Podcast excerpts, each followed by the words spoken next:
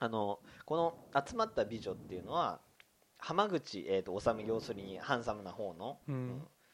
方にすごいみんな恋焦がれていてで一見するとそれに対する嫉妬みたいなので殺したのかなって思うけど実はそうじゃなくてあの浜口治っていうのはこう昔、えー、と浜口茂樹を、えー、と事故に追いやったっていう追いからずっと世話をしてきたんだけど、うん。あのそこれがこう結局誰かと結婚するってなっちゃうと,、うん。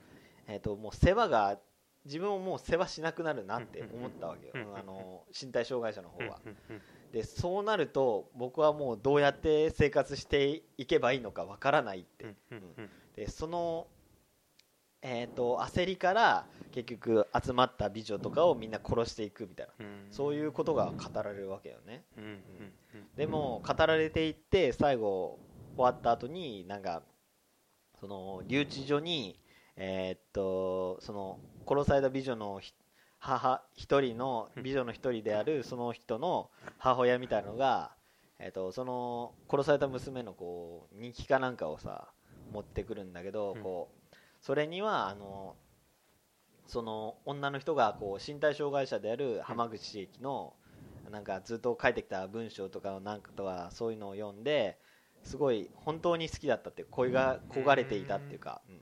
そういう様子が語られていて、うん。でああなんかこうそこでまああのその罪を犯した身体障害者の浜口千恵っていうのはああ なんかこう自分が殺した人っていうのはもしかしたら本当にこう自分の伴侶となってくれてあのそのそれこそこう今ずっと世話してくれたいとこ以上の存在になってくれたかもしれなかったのに、そういうのを殺してしまったんだっていうのに気づいて、ああもう僕は本当になんてことをしてしまったんだ、もう死刑にしてくださいっていう、そこを訴えるところで終わるっていう小説なんだけど、もうだからまああのこの小説にはこうそういうふうにさ、まあ、さっき説明したようなジョジョストリックのっていうところも売りの一つであるんだけど、うん。それを超えたところにあの作品の大きなテーマの一つとしてさ、えー、と身体障害者のあの一人の身体障害者の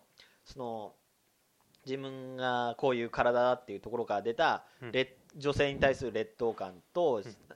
えー、と劣等感というかまあ劣等感と、まあ、そこから、えー、と発生する誤解っていうか、うん。うん誤解とそれにから発生したあの悲劇みたいなうん。そういうのをテーマにした作品でさ、まあ、どっちかっつうと一個の文学作品としてちゃんとしたものになってるっていうか、うん。だからこうオチを知ってもオチを知ってなおかつそれの状態で読んでも十分楽しめる作品になってるなっていう、俺はこうこれを一番最初に読んだ高校生の時だったんだけど、あの一昨日ぐらいに読み返してもああやっぱりそういう意味では結構面白いなってうん。うんなるほど思いねました、はい、やっぱ筒井康隆は、うん、やっぱ面白いわ。やっぱ頭いい、うん。最初最後のまあ鈴木さんの理論だけど最後の2行だけうん。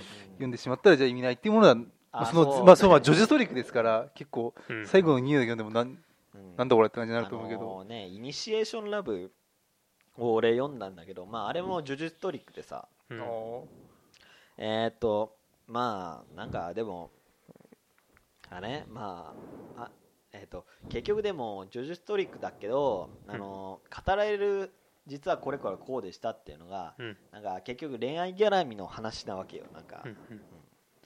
まあなんか簡単に言うとあのねあのえっと実はあと一人の男があのえっと静岡から上京してその間に別の女を作ってで元の女を捨てるんだけど、うん。実はその元の女ってのはえっと二股してましたみたいなのが最後の2行を読むことで分かるっていうまあはっきり言っちゃえばその程度の小説でさ、まあ騙された時はあっとなるかもしれないけど、うん。うん。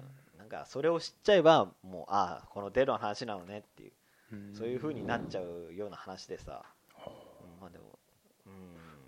オチを知っちゃうとまあそあのイニシエーションラブって映画自体こうなんかオチありきのっていうまあ売り方をしてるじゃないですか。うん。あと残り5分でそうそうそう。うんそうそうまあでもそれの要要素を抜いてしまったら本当にもう映画の価値がなくなるぐらいもうつまんないのかなうんのかなと思うとね。なんかねまあどうなんだろ原作ジョジ叙述トリックで、えー、と映画なんかさそれができなくなるからさ、そうだよね。それってうん、まあなんか俺調べたんだけどね。でもうまあそこはなんか確かに映像的なトリックをいろいろ利用してて面白いらしいんだけどさ、うん。なんかでもさ、まあ、今の話語るにして思うけどこうつい1週間前に公開された映画のうん。どんでん返しなんかもすぐにさネットで調べちゃえば出てくるわけだよね、うん。ねそう考えるとやっぱ難しいなっていうところがあるよな、そのちょっと話ずれるかもしれないんですけど、すごい昔に伊集院光のラジオかなんかで、ワールドカップの、うん。まあ、日本対どっかかな、うん。日本でやった時日本対チュニジアだったかな？そのうん試合の結果を、うん。いつまで知らないでいられるかっていうのがあったよね、あーあるある面白い。まあ、それこそ、まあ、調べたらすぐ、うん。まあ、それ人に聞いても分かるし、あったあったあった。あのテレビ見た。本当だから多分誰とも喋んないでずっと、あの下向いて歩いてたみたいなことを言ってて、結局落ちてる新聞が目に入ってきちゃってわしちゃったっていうことだと思うんだけど、やっぱりこの知らないでいなきゃっていう感覚が必要でしょうね、そのうん。うん「イニシャルラブ」にしろ、オチが分かっている、分からないようにするっていうのは。そうなってくるとどうなんですかね、インターネットって。インターネットって。ねその論点面白いね。ねでもなんかね。まあでもこのロートレックス総事件はそういう面含めてもさ結局テーマ性みたいなところなのかなって思うけどね、うん、あのまあツイキャスとかです。面白そうではすごいある、ね、うん、そうそうそう。なんかほ鈴木さんは、うん。あ俺か。うんそうそうそう。飛んできたの急に。いやえっとまあじゃあ俺は一応最初ちらっと言ったけどホーガンの星を継ぐもの。はいはい。俺この間読みました、うんうん。よかったえよっ、となんだろうそのどんでん返しっていう文脈でこの作品をあえて読むと、えっとまあ概概要とかは適当に本当3行ぐらいで言えるような小説なんだけど、うん人類の起源がどこから来たのか。っうん。ていうのをお偉い方が会議で何回も何回もうん。あの会議をして話すっていうのをただずっとひたすら続けて最後の最後にうん。読者にしかわからない答えがポンって持ってこられるような形で終わる小説なんだけど俺が一番びっくりしたのはえ答え出しちゃうの？っていう ところが一番びっくりしてえっとね小説のこの小説の一番面白いところがうん。一言で言うと数学なんだよ。あの結論が決まってんの。うん。それぞれ。でそこにうん導くための文脈をいろんな文脈をこう持ってきて同じことを説明しようとするっていうのをずーっと渡って。うん、あれだよね。絶対に変わらない数字っていうのがあるよね。データで導きだなんだっけ？あの血液じゃないか。あ放放射線の濃度とかそそうういうところがまああれあれなんだよ。あの月からあのちょっと死体が見つかるのよね、うん。でその死体っていうのは放射能濃度とかを調べると、うん。どうやら1億年ぐらいも前の遺体だってのは分かったんだけど、でも形っていうのがもうほとんど現代人とほとんど同じのような感じなのよ。それをもとにこう宇宙あ、まあ、学者がたくさん集まってこの死体っていうのは一体どこから来たのかみたいなうのをどんどん推理していくっていうそういう話なんです。すごい。そうスケールがでかい。そう。オチもすごい気持ちいい。よそう気持ちいい気持ちいい。そうオチあのねあのオチを読んだ時にすぐにもうバックであのスター・ウォーズのテーマが流れてああ いや俺は2001の宇宙の旅です。であの「てんてんてんててててん」って流れたあそこで。でまあどんでん返しって文脈で考えるととね、まあ、多分世間一般でいうどんでん返しとちょっとまた、うん。えー、とニュアンスが違うのかなっていうのもあるけど、うん。えー、とこの小説に関しては答えを出すっていうのがおおすごいどんでん返しうん。ああ逆に？になっちゃうっていうのがでその答えから読んでも面白いんだよ実際は。あのそれは読んだ後にもう一回読んでもその、うん。結論が分かったからつまらないっていう感じじゃなくて、それぞれのこの論理の組み立てがうんあと政治的なね。うんそうだね。そう。そう政治的な関係でその本来正解だったものが取り消されたりとかっていうのがいろいろこうやってるのが面白いっていうのは、うん。まあてかもう相当な知識量を持って調べたんだなっていうのが分かるから、そういう意味でもさうん。すごいこう納得するってでまあ、まあこの作品については続編が全部で4部作ねあるらしいねあるんだけどちょっと怖くて読んでないっていう。読んでない読んでない 読んでない。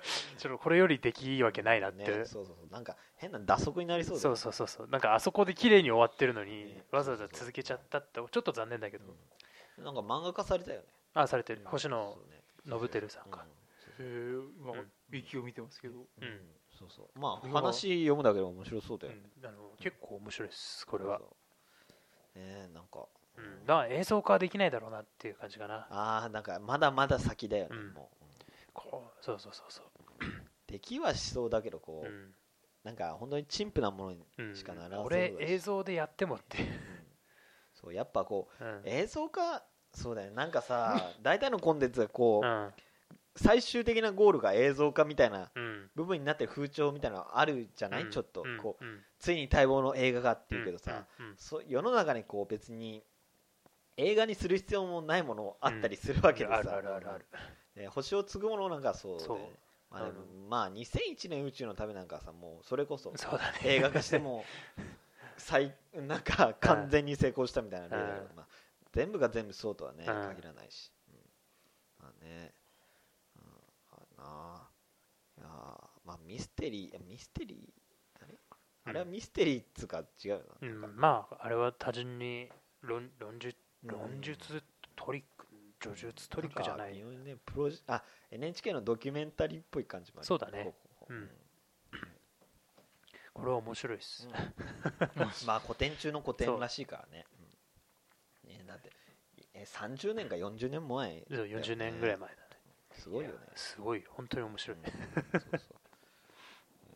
ああといったところで、えー、とゴールが分かんなかったのは、えーまあでもよあれだよね。その星を継ぐものにしてもうん。ネットでオチを見たところでっうん。ていうところだよね。そうそうそうそうそう、うん。まあどんで返しの捉え方だよね、うん。そのなんだろう。この軽軽さがあるんだよね。どんで返しって言葉には、視聴視聴者をなんだろう風なんつったらいいんだろうな。バカにしてるみたいな。バカにしてる。あーでもそれそういうところある。そう。うん。でも呪術トリックとうん。か結構そういうところあるじゃん、うん。うんなんかこうね。なんかそこは気になるね。なんかこう最後よくわかるのがさこう最後での最後で全部の価値観がひっくり返されるっていうか、要するにそこらまでこう善と、えー道徳的に綺麗なものだと思わされてたものがうん実はそんなことなかったみたいなさ、うんうんところあったりするけどそういうのって確かに読んだ後バカにされたような気分になったりするじゃん、うんまあイニシエーションラブも結構うんそういうところあるし、うん。SF は多いかもねそういうのが。うんね、最近最近じゃないか。2年前ぐらいにエンダーのゲームとか映画もやってたけど。うんあああれはそう。うんあれも要するにシミュレーションだったら結局実践だったっていう。へえあそう。オチなんだ。へえ子供がシミュレーションでゲームしててうん。あの敵を倒して指示してたら実は本当に実践で僕らのみたいだね。大勝利しちゃったみたいな。そう。へまあ最後のうちはそんな感じなんだけど。えまあ結局そうだね。なんかこう俺たちが言うのもなんだかこう結局そういうどんでん返し物を作るのにしても、うん。まあ、テーマとかこううん。本当に重いものだったりすればさ、うん。そう簡単に落ち知ってもさうん。吹き飛ばないわけでさ、うん。うん。うん。で、まあ、皆さんそういうものを作っていけばいいんじゃないですかね、みたいな。作 れねえよっていう感じで、まあ伊藤ラブコメですよねラブコメで。うん。うん。ちょっとねあのこの女の子は実は好きでしたみたいなその程度のうんイニシエイニシエーションラブを見た方がいいんですかね？えいや別に見なあくてもいいまあそうですか。読まなくてもいいと読まなくてもいい。いや俺あそうだ。あ人にあげちゃったんだ。